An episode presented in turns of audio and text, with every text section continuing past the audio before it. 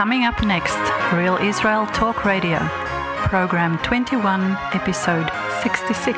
To understand biblical love, you have to understand the Ve'ahavta. It could easily be translated as, and he is loving you with Yud He Vav in all your heart, in all your soul, and in all your veriness. And shalom. Welcome once again, friends, to Real Israel Talk Radio. I'm Avi Ben Mordechai. This is part two of my continuing series on defining biblical love. We're going to pick up on this program where we left off at the end of part one. On part one, we were addressing the idea of what is biblical love as it's defined in the Bible. Of course, we know that the Bible is going to express truth differently than what we are normally used to hearing on the street or in everyday life.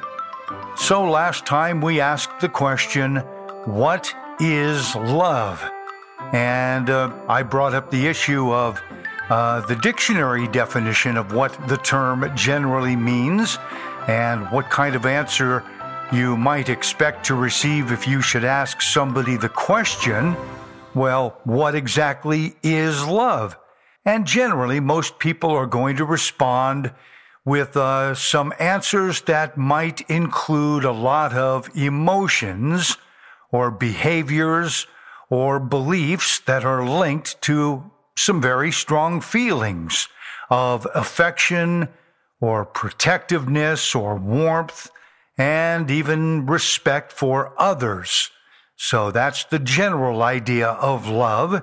And also we learned on the last podcast that uh, most people are generally going to understand love as bringing um, a source of joy or happiness or acceptance for another person, which of course gives us the converse idea that if we do not generate love for and acceptance of all people, regardless of their beliefs and or their cultural customs, then uh, we are simply not loving and we are not injecting love into the world. That's generally how it's understood. So, to help us understand the deeper aspects of what love is actually all about, we're going to continue here with part two of our series, Defining Biblical Love. So, with that being said, let's get started.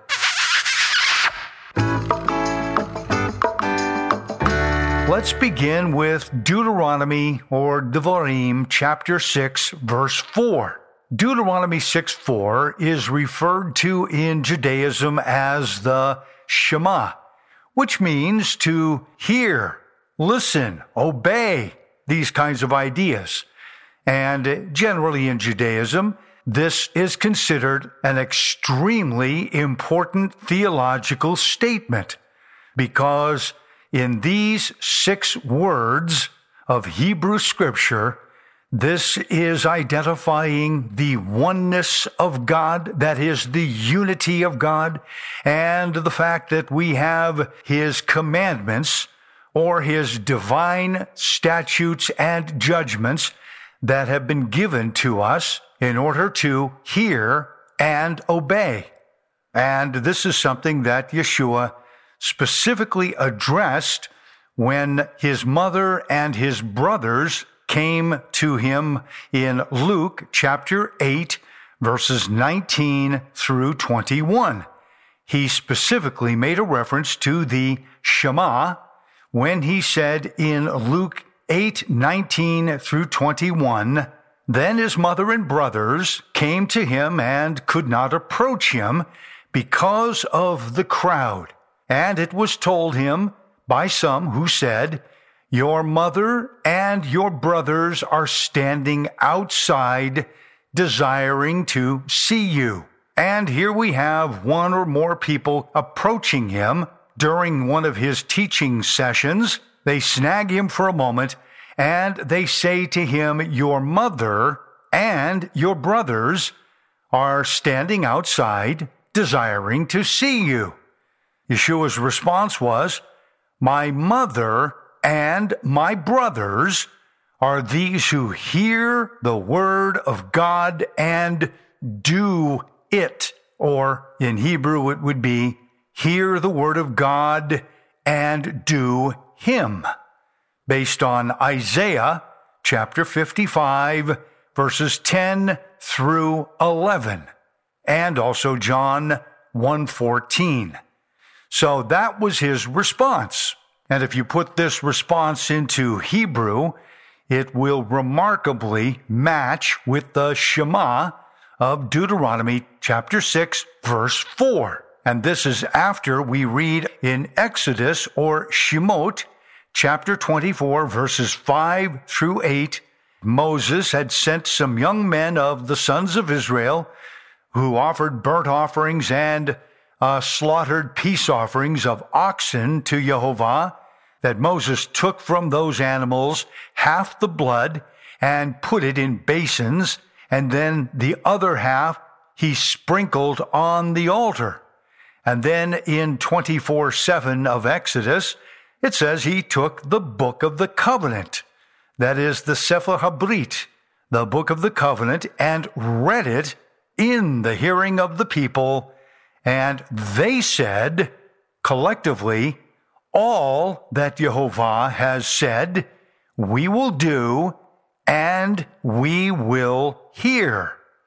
And Moses then in 24 8 responds, he took the blood, sprinkled it on the people, and he said, This is the blood of the covenant which Jehovah has made with you according to all these words the words meaning all that Jehovah has said, we will do and we will hear or be obedient.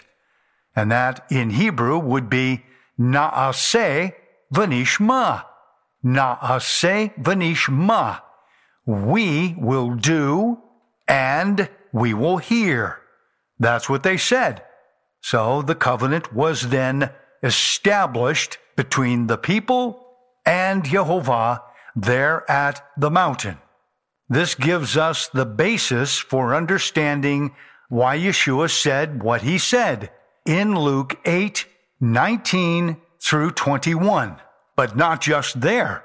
Yeshua also echoes the same idea of the Shema, that is the hear and do, or the do and be obedient idea he echoes that again in Luke 11, 27 through 28. So let's read it there. And it happened as he spoke these things, referring to Yeshua's words to those gathered around to hear his lessons, that a certain woman from the crowd raised her voice and said to him, Blessed is the womb that bore you and the breasts which nursed you. And his response was, More than that. Blessed are those who hear the word of God and guard him or do him, which again is the same idea as referenced in the Shema of Deuteronomy or Devarim, chapter 6, verse 4, and Exodus or Shemot chapter 24, verses 5 through 8. So that is why in Judaism it is considered such an important element for the term love, or in Hebrew, ahava. Now, I would like to briefly point out something in Luke 11:27 that perhaps maybe you had never noticed before, or maybe you have. When the woman says, Blessed is the womb that bore you, and the breasts which nursed you. This is actually quite telling. And the reason for that is because it goes back to the Hebrew word shadayim, because the idea of breasts in Hebrew is from the Hebrew word shad or a breast because the Almighty Eternal One, referred to in Hebrew scripture as El Shaddai, El Shaddai, which of course Shaddai is from the word Shad because El Shaddai is called the double breasted one. It is a very feminine idea in Hebrew scripture, obviously.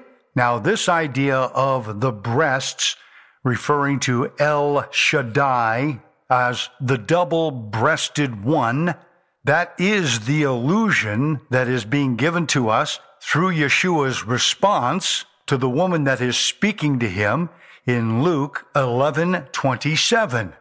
And this idea of the breasts or Shaddai or Shaddaiim is going to be found in Psalm 22 verse 9, Job 3:12, Song of Solomon 113, Song of Solomon 8 1, and it all goes back to Genesis 49. This is the prayer of Jacob just before he dies, and he is praying these blessings over his sons in Genesis 49 22. He says that Joseph is a fruitful bough by a well. And then verse 25 continues in saying, By the God of your father who will help you, and by the Almighty who will bless you with blessings of heaven above, blessings of the deep that lies beneath. And then it closes by saying, and the blessings of the breasts and of the womb. Genesis 49, verse 25. So this can help you to understand the depth of the meaning going on here concerning Yeshua, the Messiah, in Luke 11, 27. When the woman says, Blessed is the womb that bore you and the breasts which nursed you. Going back to Genesis 49 25. And then Yeshua's response was to take it into the Shema and the Ve'ahavta of Deuteronomy 6, 4 through 9, which ties it all together with Exodus or Shemot 24, verses 5 through 8. It's all linked together, folks. These statements that Yeshua said were not haphazard statements just because he felt like saying something nice. He was identifying himself with the idea of Ben Joseph or Ben Yosef and with El Shaddai referring to his mother or the feminine aspect of the divine name Yudevavhe in heaven because that is a parental idea that is feminine and it's masculine.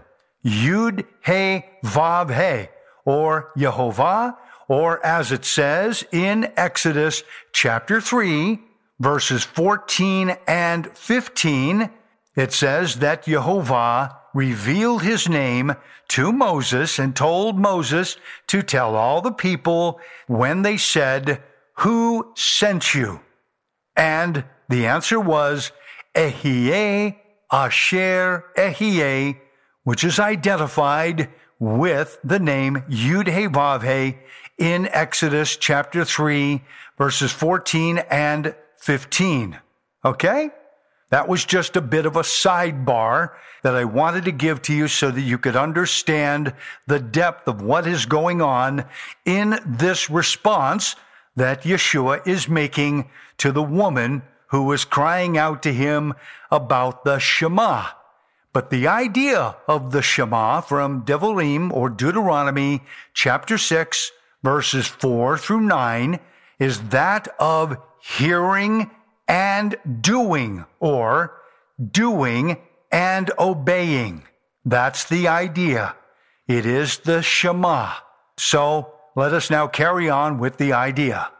So in Hebrew, it says, Shema Yisrael, Yehovah Eloheinu, Yehovah Echad. And these six words are very important to the overall theological concept of Yud He Vav He and the divine eternal name as it is mentioned some 7,000 times in all of Hebrew scripture. Shema Yisrael, Yehovah Eloheinu, Yehovah Echad, which simply, if we were to translate it into English, it would come out something like this. Hear or obey, O Israel, Jehovah is our Elohim. Jehovah is one. Or Jehovah is our God. Jehovah is one. And when you look at it in Hebrew, it is interesting because between the two words Yud He Vav He and Echad, there is a vertical line in the Hebrew text. And this vertical line no one is actually 100% quite sure why it's there, but what we understand it to be is a separation between the words Yud He Vav He Eloheinu Yud He Vav He and the word Echad, which is one, because Yud He Vav He and Yud He Vav He with the middle Eloheinu between those two terms that gives us one complete idea. That's one whole unit. And that would be understood as Yud and Yud separated in the middle by Eloheinu, our God, or our Elohim. And this is the idea of the first word in the Shema and the last word in the Shema, the first word is Shema. The last word is Echad. When you take the last letters of both of those words, that is, the Ayin of Shema and the Dalet of Echad, the Ayin and the Dalet, you get the word Ed, Ed, which is the word for a testimony or a witness. So by speaking, saying, doing, hearing, obeying Shema, you are giving testimony or witness to this truth in Deuteronomy chapter 6 verse 4. You're testifying to the truth of Shema, hear or obey Israel. Yehovah Eloheinu, Yehovah, and then Echad or one. You're testifying to that truth. That is the whole point of why it's written the way it's written. So this is all again tied into El Shaddai, Yud He Vav He, Ehyeh, Asher Ehyeh. All of this is tied in with Exodus chapter 3 verses 14 through 15, to give us the truth and the testimony that we are to hear, obey, listen, and testify of Jehovah through Israel. That name is manifest or expressed through Yud He Vav He on the right side, Yud He He on the left side, as it says in the book of Psalms, that's the tree of life. And then in the middle of those trees is the river of the water of life. That is Eloheinu from Elohim, referring to our Elohim in Hebrew or our God. Eloheinu, our God, our Elohim. And all of that testifies to the truth of oneness or echad. Therefore, we learn from Yeshua's prayer in John 17, 20 through 26 on the concept of how to define biblical love. I do not pray for these alone, but also for those who will believe in me through their word, that they all may be one, as you, Father, are in me, and I in you, that they also may be one in us, that the world may believe that you sent me, and the glory which you gave me, I have given them, that they may be one, just as we are one, I and them, and you and me that they may be made perfect, or the Hebrew word tamim for completeness in one. And Yeshua then says that the world may know that you have sent me and have loved them as you have loved me. And then again in John 17, 24 through 26, he says, Father, I desire that they also whom you gave me may be with me, and where I am, that they may behold my glory, which you have given me. For you loved me before the foundation of the world. O just Father, or righteous Father, the world has not known you, but I have known you, and these have known that you sent me, and I have declared to them your name, and will declare that the love which you have loved me may be in them and I in them. That is the idea of oneness and love as it's defined in Scripture. So, in other words, Scripture is going to define true biblical love as the oneness of Yud Vavhe, Eloheinu, Yud Vavhe, and it's going to define biblical love as sending to us the redeeming one who will come to redeem us from the law of sin and death in the tree of the knowledge of good but evil. Now, this statement, which follows the Shema of Deuteronomy 6 4, is referred to as the Ve'ahavta.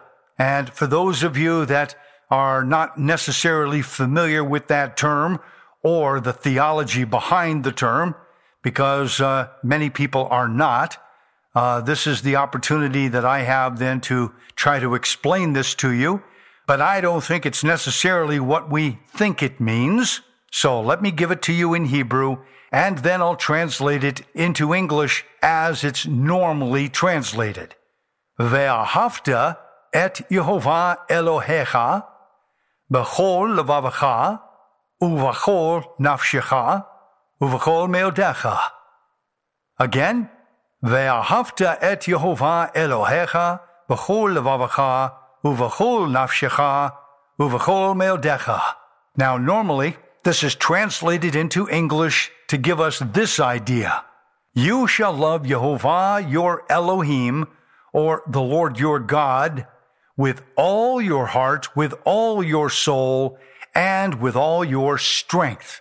However, I'm going to unpack some of the Hebrew here for you, as well as Hebrew grammar, and we're going to find out that there is something just a bit different going on here in the text. So in the grammar that belongs to this very first word, ve'ahavta, ve'ahavta, something interesting is going on that is not always evident in English. But I would think that most of the Hebrew scholars would know what I'm about to tell you. I would think so, but I can't always say for sure because I don't always know what they're thinking. Now we're going to take a quick break. And then we're going to come back on the second half of our podcast here. And I'm going to continue unpacking this Shema Ve'ahavta idea as it's identified in Hebrew from Deuteronomy or Devarim, chapter 6, verses 5 through 9. So join me and we'll come back after the break and look at Ve'ahavta which is all part of this biblical definition of love. This is Avi Ben Mordechai and Real Israel Talk Radio.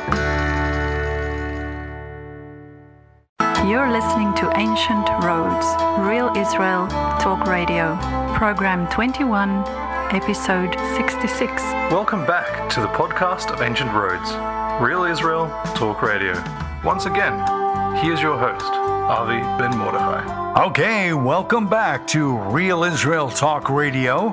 Again, I'm Avi Ben Mordechai, and thanks for joining us. Let's continue where we left off. Let's go to Devarim, Deuteronomy chapter 6 and verse 5. You shall love Jehovah your Elohim with all your heart, with all your soul, and with all your strength. The term ve'ahavta, it's a third person masculine singular verb in the building block called kal, which is one of seven of the building blocks of the Hebrew verbs, kal. And kal is an active verb, not a passive verb. So, in other words, it's something that you are doing as opposed to something that we have already done. Kind of like saying the boy was hitting the ball as opposed to the boy hit the ball. So this is active versus passive. And it's consecutive in the sense that there are a series of words and ideas that come before the term. So it's going to give us an idea of a consecutive action, kind of like saying and, and, and.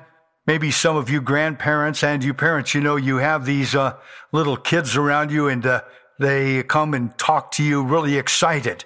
And they'll say, and, and, and, and, and they keep saying this word and. You know, that's that idea of a, of a consecutive concept, okay? So now, what I want to do is I want to take you to Ve'ahavta, and I want to show you, based on this grammatical concept, that it is a kal, third person, singular, perfect, consecutive, masculine, active verb. Well, that's a mouthful, huh? Given this understanding in what it is, and I can see this exact same grammatical construction in several areas of the Hebrew text. It doesn't show up a lot, but it does show up a few times in the Hebrew texts. This is how I would understand it or translate it given the kind of grammar that it is. I would say that instead of trying to understand Ve'ahavta as you shall love Jehovah your Elohim with all your heart, with all your soul, and with all your strength, we should be reading it in the following way. And he is loving you with Jehovah as it has some flexibility in the way we can understand it linguistically or grammatically. Or you could say it this way, and he is loving you with Jehovah in all your heart. So who is the he referring to? That is Jehovah. But remember the Shema, where we learn Jehovah Eloheinu Yehovah Echad. So you have two of the divine name, almost like bookends on two sides of the word Eloheinu, our Elohim or our God. So it's as if Jehovah is speaking of Jehovah himself and saying he is loving you or, and he loves with Jehovah. So here are ways that I could easily understand the text without butchering it and making it into something that it just flat out doesn't say. This is Ve'ahavta. Now, let's take a look at a couple of passages to help us understand this, okay? Let's go with Exodus chapter 19, verses 20 through 24. Exodus chapter 19, verses 20 through 24. Okay? Then Jehovah, or Yud-He-Vav-He, came down upon Mount Sinai on the top of the mountain. And Jehovah called Moses to the top of the mountain, and Moses went up, or he ascended. And Jehovah said to Moses, Go down and warn the people, lest they break through to gaze at Jehovah, and many of them perish. Notice here that Jehovah, Yudhevavhe, is the speaker, and as the speaker, he is saying to tell Moses to warn the people not to break through and gaze at Jehovah. Why not say to gaze at me? No, he's speaking to say to gaze at Jehovah. It's pointing us to Jehovah. Now keep going. Verse 22. And let the priests who come near to Jehovah, that's Jehovah speaking, consecrate themselves, lest Jehovah break out against them? Why not say, lest I break out against them? Then go to verse 23. But Moses said to Jehovah, The people cannot come up to Mount Sinai, for you warned us, saying, Set bounds around the mountain and consecrate it. Then, verse 24, the speaker is Yud He Vav He or Yehovah. Then Yehovah said to him, Get away now and go down and then come up, you and Aaron with you. But do not let the priests and the people break through to come up to Jehovah or Yudevavhe, lest he break out against them. Notice, that he break out against them. The speaker is Yud He Vav He, but he's referring to himself in the third person that he will break out against them. Do you follow me here? Now, this is in English, but it's also in Hebrew in the same way. So we would ask the question, why is the speaker in the first person speaking about himself in the third person. Now, Rabbinic Judaism has some answers to that, but the answers are, in my opinion, a, a, little bit lame. They're trying to explain a tremendous anomaly of something that just absolutely doesn't make sense to them, so they're trying to explain it. But I think it's explained perfectly when you read the Shema of Deuteronomy 6, verse 4 where we learn Shema Yisrael, Yehovah Eloheinu, Yehovah Echad. There we have Yehovah at the beginning, followed by Eloheinu, our Elohim or our God, and Jehovah at the end, which both are the name Yud He Vav He. This tells me the idea that many ancient Jews talked about as the greater Yudhevavhe and the lesser Yudhevavhe. In other words, father and son. That is why the Hebrew word Evan, Aleph, Vet, Nun, which means a stone, is actually a combination of two words. That is Av, that's Aleph and Beit, and Beit and Nun, Father in the Son, and the Son in the Father. Evan, that's the stone, as you learn about from Genesis chapter 49, verse 24. 49, verse 24. The stone is Evan. So therefore, put the two together. That's Av and Ben or Evan Father in Son, Son in Father. This is the idea of Yudhe Vavhe, found in the Shema. So that explains Exodus chapter 19, verse 24, that the speaker, Jehovah, is saying, don't let them break through to gaze at him. He doesn't say, let them not break through to gaze at me. He says to gaze at him. That's the Son. because the Son, Yud He, he is the lawgiver. Now, we'll take one more passage just to help you understand this idea of the oneness, the biblical oneness of Yudevave, and why this oneness is truly the definition for biblical love. Exactly as Yeshua said in his prayer in John 17, when he said, May they be one even as we are one, which is the Shema, totally. Shema Yisrael, Yehovah Eloheinu, Yehovah Echad, one. Now go to Exodus 24, verse 12, and notice this. Then Jehovah said to Moses, Come up to me. Yes, it says that in Hebrew.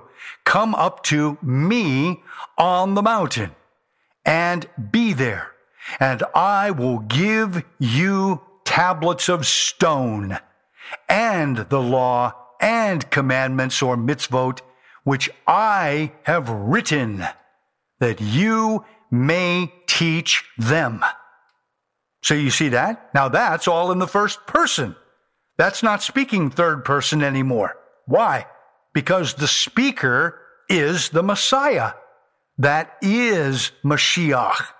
He is the one who is the speaker because he is the one who is also the lawgiver. He is the one writing the law and the mitzvot or the commandments. So naturally, he's going to say, come up to me because I have written this for you. Okay? That's the idea that I'm trying to present to you.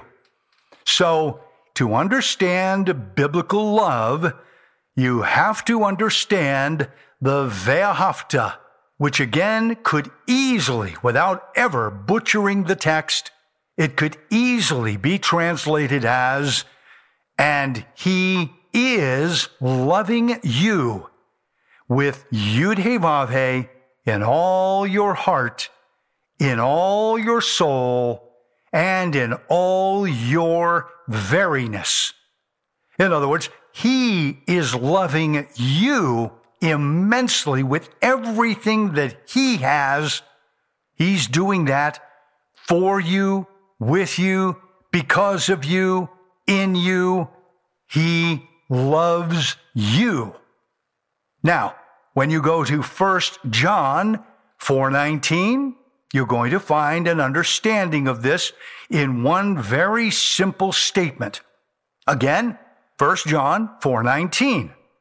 What does it say there? We love him because he first loved us. You see that? We love him because he first loved us. So who's actually doing the loving here? It's not me. It's not you. Uh uh-uh. uh. It's him. He's doing the loving first. And then we are merely the responders to that love. Therefore, we will obey, hear, listen, shema, keep.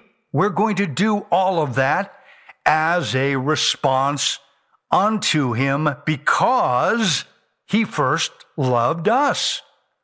And he is always loving us first. And he's always loving you first, too.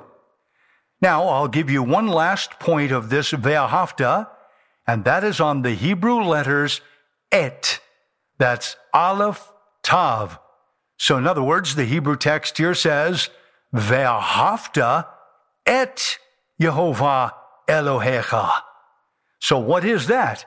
Well, if we understand this ve'ahavta to mean and he is loving you with yud he vav in all your heart, or you could say, and his love of you is with. That's the operative word. His love of you is with yud he vav in all your heart, in all your soul, and in all your veriness or your strength, that is going to be extremely important to understand because it, that's Aleph Tav, is the beginning and the end. You will see that idea referenced in the book of Revelation when Yeshua says, I am the Alpha and the Omega, the beginning and the end. Or instead of Greek, putting it into Hebrew, I am the Aleph and the Tav, the beginning and the end. So the Aleph Tav is a direct object pointer in Hebrew grammar with the implication that it is the Aleph Tav that is actually doing the work. And then by doing that work, his work is causative through and with Jehovah Elohecha.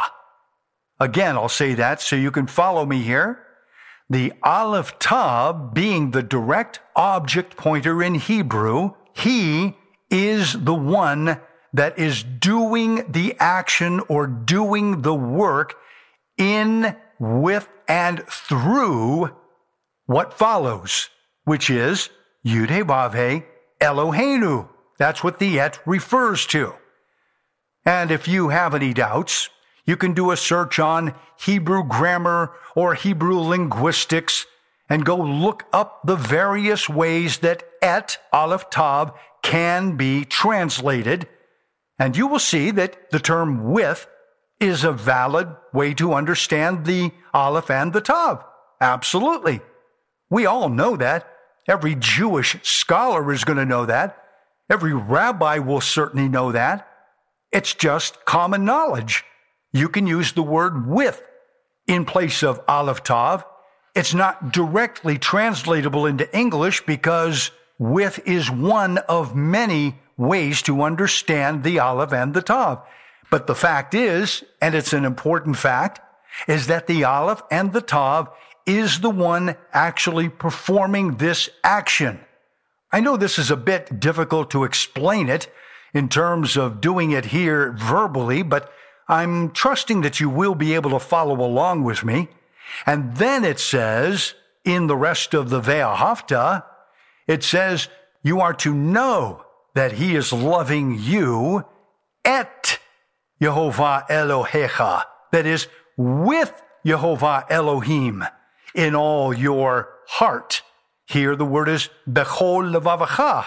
That's in all your heart. And then it goes on, and in all your soul. Then it goes on, and in all your meodecha, in all your veriness your veriness from the Hebrew word ma'od, very. So it's your veriness, everything that you are. He is loving you. And not only that, but he does love you, and he will love you, and he will never stop loving you. This is the definition of biblical love. It's the Ve'ahavta from Deuteronomy chapter 6, verse 5 which is based on the Shema of Deuteronomy 6 4, which is based on everything that we understand, which is why 1 John 4:19 says, "We love him because he first loved us." It's so very, very important to understand these ideas. Maybe you grew up in church, and maybe you went to Sunday school, and then they would teach you the song, Jesus loves me, this I know, for the Bible tells me so, right? You would sing that kind of stuff, right? Now I'm giving you some context from the Hebrew scriptures to understand that this is a very deep and divine understanding for what it is that is truly happening here. You are being loved every moment of every day, of every hour, of every second, of every year. You are being loved. Ve'ahavta. And that's why it's so important for you to understand this. And we're going to pick up where we have left off here, and we'll talk more about the Ve'ahavta on part three of our program Defining Biblical Love. To talk about Deuteronomy, Devarim, chapter 6, verses 6 through 9, which is the rest of that idea of the Ve'ahavta that you are being loved with everything that you are, rather than simply turning this around on its head to make it sound like you're in deep trouble if you don't love him and keep his commandments. Because that's what Judaism is so focused on. Is if you violate God's commandments and you break just even one of them, boy, are you in trouble. Kind of like wait till your father gets home. And many of you can relate to that idea when you were growing up. I know I can when I was growing up. Oh yeah. Wait till your father gets home. You got that fear burning through your bones. Uh oh, I am in trouble. okay? That's not what this is talking about. That if you somehow just really screw up, you're in deep trouble because you didn't keep God's commandments.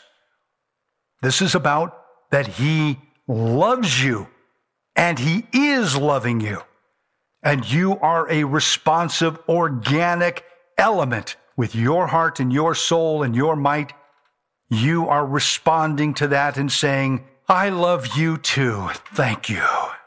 Okay? So don't get so wiped out every time you make a mistake. Don't do it. It's just not worth it.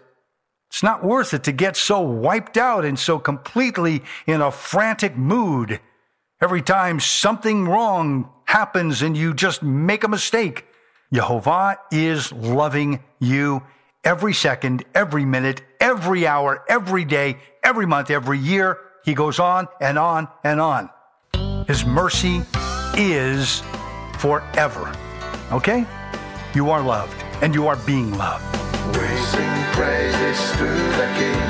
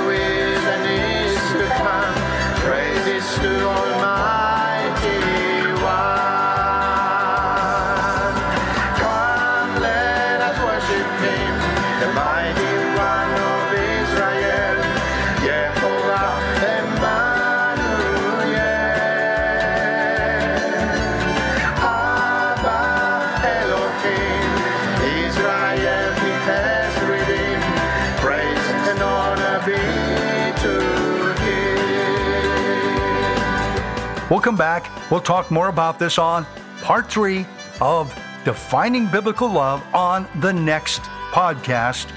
And we'll get into Deuteronomy 6, 6 through 9. So stay with us, and uh, we'll have a great time on the next program.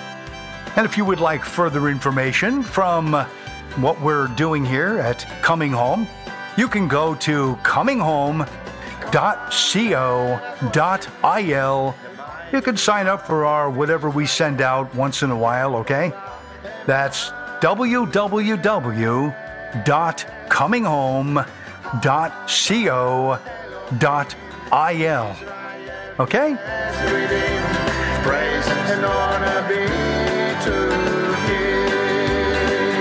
I'm Avi Ben Mordechai, and this is Real Israel Talk Radio.